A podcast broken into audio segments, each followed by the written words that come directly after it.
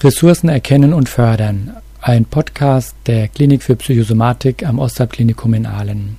Ich möchte Ihnen etwas erzählen zum Thema Kraftquellen und Ressourcen und wie man diese in der Psychotherapie oder auch im Alltag nutzen kann. Die Klassifikation von Erkrankungen, aber auch das Abrechnungssystem in unserem Gesundheitssystem berücksichtigt natürlich nur Krankheit. Es wird sich weniger damit beschäftigt, was uns gesund hält. Oft denken wir auch, es gibt nur Gesundheit oder Krankheit. Antonowski, ein Forscher, der sich viel mit dem Thema Was hält uns gesund beschäftigt hat, er hat Überlebende von KZ-Häftlingen äh, interviewt und ausgewertet, was die gesund gehalten hat, trotz schwerer Erfahrungen. Und er hat Gesundheit und Krankheit als zwei Pole auf einer Skala eingeführt. Das heißt, nach ihm kann man sowohl gesund als auch krank sein. Das bedeutet, wenn man eine chronische Erkrankung hat, kann man trotzdem gesunde Anteile besitzen. Und das ist wichtig, denn die Krankheit an sich raubt erstmal unsere Kraftquellen, unsere Ressourcen. Wenn wir aber mehr Ressourcen haben, kann man eine Erkrankung oder ein Problem besser ertragen oder auch einen Verlust besser bewältigen. Es macht also Sinn, sich mit dem Thema Ressourcen zu beschäftigen, gerade dann, wenn man krank ist. Was sind Ressourcen? Mit Ressourcen sind alle möglichen Kraftquellen gemeint, die uns helfen, Probleme zu lösen, die uns helfen, im Leben möglichst gut zurechtzukommen. Das sind individuelle Kraftquellen, also Fähigkeiten, Interessen, Kompetenzen, die wir als Person selber mitbringen. Dazu gehören aber auch Ziele, die wir haben, Visionen, die wir haben, eine besondere Einstellung, die wir haben, auch unser Wissen, unser Aussehen und nicht zu vergessen auch Erinnerungen an schöne Zeiten sind individuelle Ressourcen, die wir haben.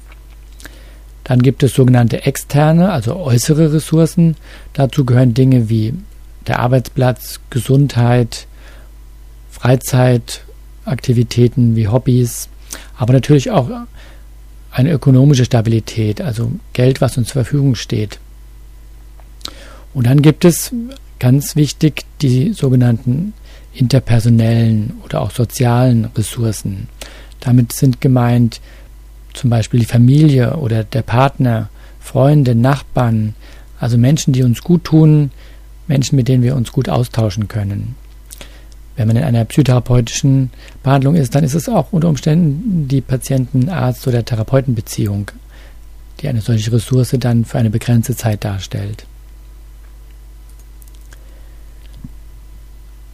Ressourcen können unterschiedlich sein. Jeder Mensch hat andere Ressourcen, aber auch für jede Situation braucht man andere Ressourcen. Auch in jeder Lebensphase spielen andere Ressourcen eine Rolle. Ein junger Mensch hat andere Ressourcen als ein älterer Mensch. Manchmal ist auch die gleiche Sache in der einen Situation eine Ressource und in der anderen Situation eher eine Belastung. Ressourcen dienen auch dazu, dass wir unsere Bedürfnisse, unsere Grundbedürfnisse befriedigen. Bedürfnisse zum Beispiel nach Nähe oder das Bedürfnis, etwas kontrollieren und verstehen zu können. Vielleicht blicken Sie mal zurück auf die letzten drei Monate, was da für Sie persönlich eine Ressource war.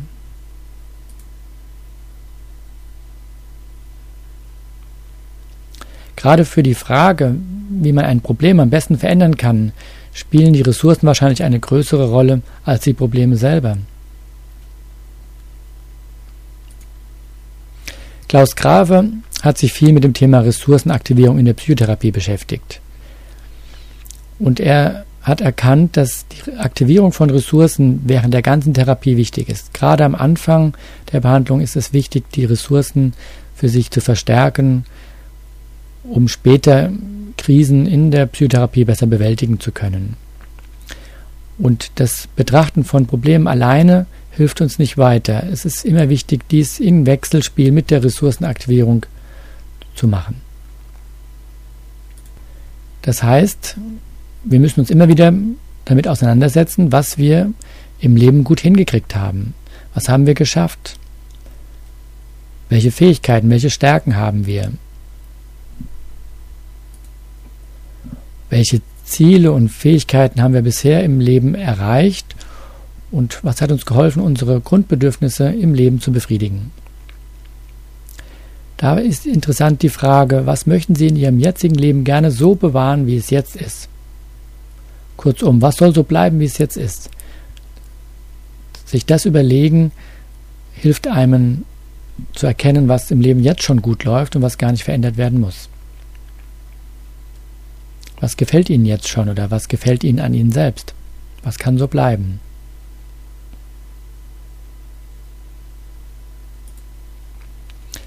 Was hält uns eigentlich davon ab, auf die Ressourcen zu schauen? Oft ist es so, dass in den alltäglichen kleinen Problemen der Blick auf die Ressourcen verloren geht. Manchmal ist es aber auch eine Erkrankung wie die Depression, die uns eher in einem Sog in negative Gedankenkreise zieht. Und da geht es darum, in kleinen Schritten diesen negativen Gedankenkreisen Ressourcen, positive Dinge entgegenzusetzen. Eine Hilfe kann auch ein Fragebogen sein. So gibt es zum Beispiel das Berner Ressourceninventar, das Sie auf unserer Webseite einen Link dazu finden und dann dort vom Autor selbst runterladen können. Ein Fragebogen mit über 100 Fragen. Er fragt die Ressourcen in verschiedenen Bereichen, zum Beispiel im Bereich des Wohlbefinden oder des Selbstwertes, aber auch im Bereich soziale Unterstützung, Stressbewältigung und solche Dinge. Es gibt einem einen ganz guten Überblick, wo man Ressourcen hat und welche man dann auch gut nutzen kann. Denn es macht Sinn, erstmal die Ressourcen, die schon da sind, zu verstärken und dann erst in einem zweiten Schritt gegebenenfalls frühere Ressourcen, die jetzt nicht mehr zur Verfügung stehen, wieder aktivieren, bevor man anfängt, neue Ressourcen aufzubauen. Man könnte auch sagen, das, was jetzt gut funktioniert, davon mehr machen, wenn etwas nicht so gut funktioniert, etwas anderes machen. Es gibt zahlreiche psychotherapeutische Techniken oder Interventionen, um die Ressourcen zu fördern. Eine ganz einfache Intervention ist das Ressourcen-ABC. Es geht darum, sich jeden Tag, zum Beispiel am Abend, einen Buchstaben aus dem ABC vorzunehmen und dazu drei Ressourcen zu finden. Also zum Beispiel zum Buchstaben B, bewegen, ein warmes Bad, ein Buch lesen. Und am nächsten Tag nehmen Sie sich einen anderen Buchstaben vor und schreiben jeweils die drei Ressourcen auf. Und dann haben Sie nach 20, 25 Tagen schon einiges an Ressourcen zusammen. Dies lässt sich auch kombinieren mit einem Freudetagebuch. Es hat sich bewährt, ein Tagebuch zu führen und dort jeden Tag das aufzuschreiben, was einem gut gelungen ist, was einem positiv überrascht hat, wo man sich darüber gefreut hat oder einen Spruch, den man mitbekommen hat oder ein Ereignis, was besonders schön war. Diese Dinge, es muss nicht viel sein, im Freudetagebuch festhalten. Und auch in dieses Buch können Sie dann diese drei Ressourcen aus dem Alphabet eintragen. Denn es macht Sinn, immer wieder die Aufmerksamkeit auf die Ressourcen zu lenken, weil es sonst im Alltag oft verloren geht. Und das sind solche Unterstützungen wie Listen oder Tagebücher eine wertvolle Hilfe, die Aufmerksamkeit auf diese Bereiche zu lenken. Es gibt auch Vorstellungsübungen, die Ressourcen aktivieren, wie zum Beispiel der Wohlfühlort, wo man sich an einen Ort oder eine Situation erinnert, wo es einem besonders gut ging. Und man wird dazu angeleitet, die sich möglichst genau vorzustellen. Sie finden diese Übung, der Wohlfühlort oder auch der sichere innere Ort genannt, ebenfalls auf unserer Webseite. Dazu gehören auch Übungen wie das Stärketier oder die Entspannungsverfahren, aber auch Achtsamkeitsübungen, das sind Übungen, wo man ganz alltägliche Dinge wie Duschen oder Bügeln möglichst bewusst wahrnimmt, ohne sie zu bewerten.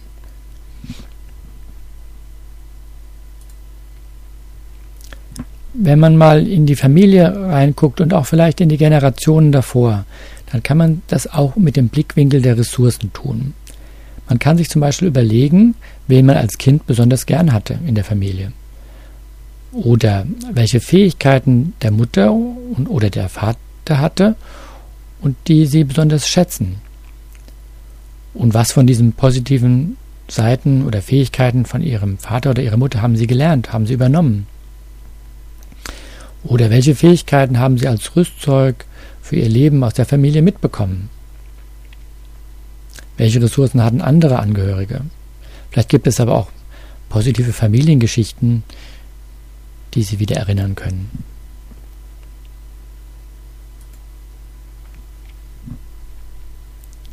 Eine andere Hilfe, Ressourcen zu aktivieren, ist die Liste der Tugenden und Stärken von Martin Seligmann. Martin Seligmann ist ein Psychotherapieforscher in Amerika, der mit Csikszentmihalyi zusammen die positive Psychologie gegründet hat. Eine Richtung der Psychologie, die sich damit beschäftigt, was Kraftquellen und Stärken sind, was uns gesund hält, was zu einem glücklichen Leben führt. Und er hat verschiedenste Kulturen auf dem Erdball, verschiedenste Religionen, verschiedenste Länder und Kontinente bereist und befragt, was in diesen anderen Kulturkreisen als Tugenden und Stärken gesehen wird und hat dann eine Liste aufgestellt mit diesen Tugenden und Stärken, die in allen Kulturen identisch waren. Und ähm, diese Liste kann man auch im Internet runterladen und kann sie ausfüllen. Man kann dies alleine tun, für sich. Man kann aber auch einen Freund oder einen Partner bitten, sie für einen auszufüllen. Das ist ganz interessant, weil man sich selber oft anders einschätzt, als man von anderen eingeschätzt wird. Man kann sich so seiner Stärken bewusster werden und die mehr nutzen, oder man kann auch Dinge, die man noch nicht so gut kann, weiter trainieren. Zu dieser Liste gehören Begriffe wie zum Beispiel Neugier, Kreativität, Durchhaltevermögen, Freundlichkeit, Vergebungsbereitschaft, Dankbarkeit, Spiritualität, also solche Begriffe, die man wie gesagt in allen Kulturen findet. Und insgesamt hat er 24 aufgelistet.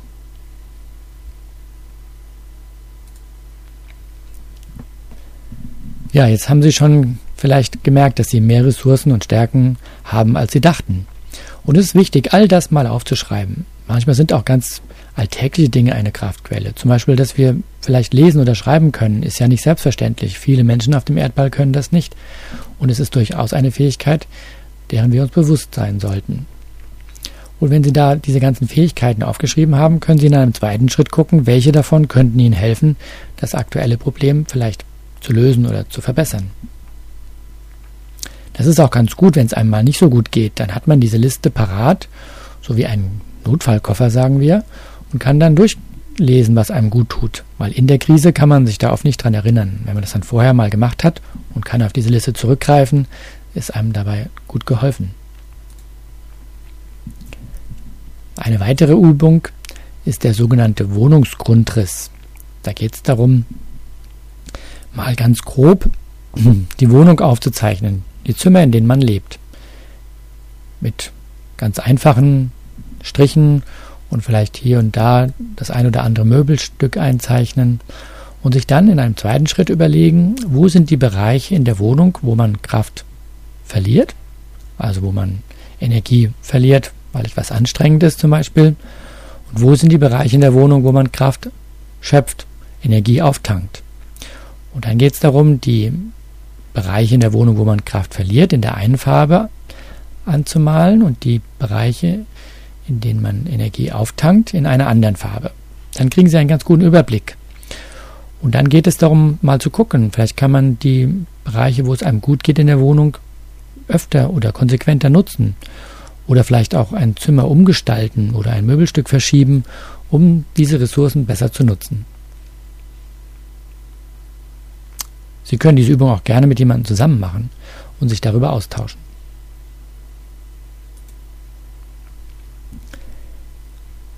Wenn man ein Problem hat oder Beschwerden hat oder eine Erkrankung hat, dann macht es auch Sinn, sich zu überlegen, wann waren Ausnahmen? Wo ging es Ihnen mal etwas besser? Wo waren die Beschwerden etwas weniger? Und was war da anders?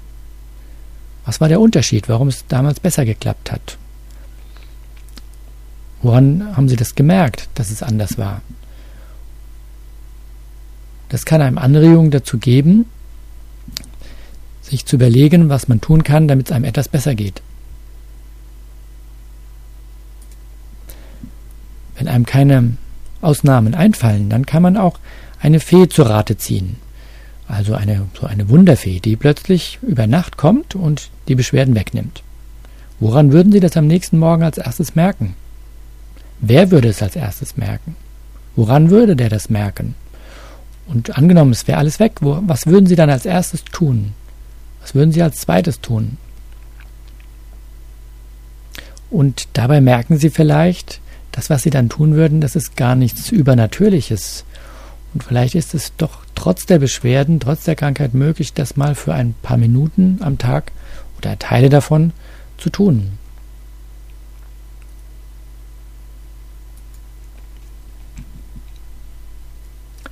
Sinnvoll kann es auch sein, sich zu überlegen,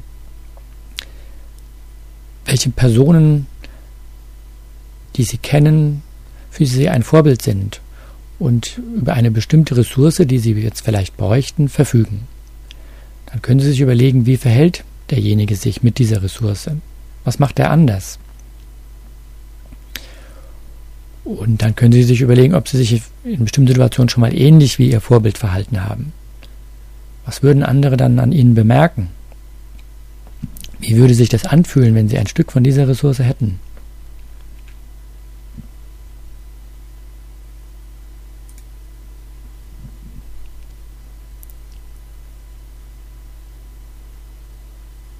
Manche Dinge sehen wir auch als Problem und sehen dabei gar nicht, dass dies auch eine nützliche Seite hat.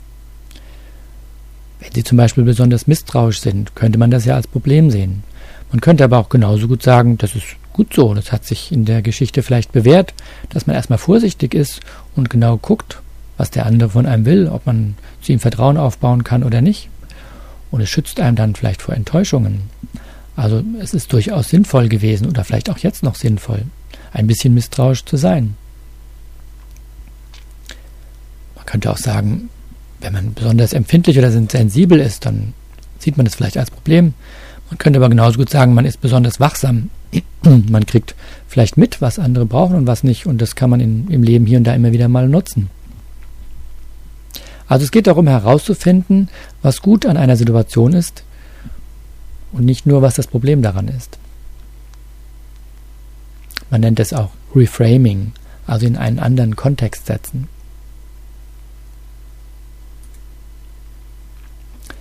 Ja, ich hoffe, Sie haben die ein oder andere Anregung gefunden, die Sie nützen können, die Sie anspricht und ähm, vielleicht hier und da im Alltag mal ausprobieren.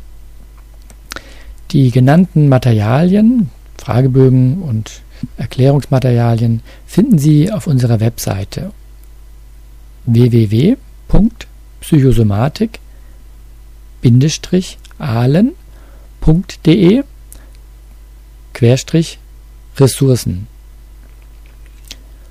Dort finden Sie auch eine Literaturangabe. Vielen Dank für Ihre Aufmerksamkeit.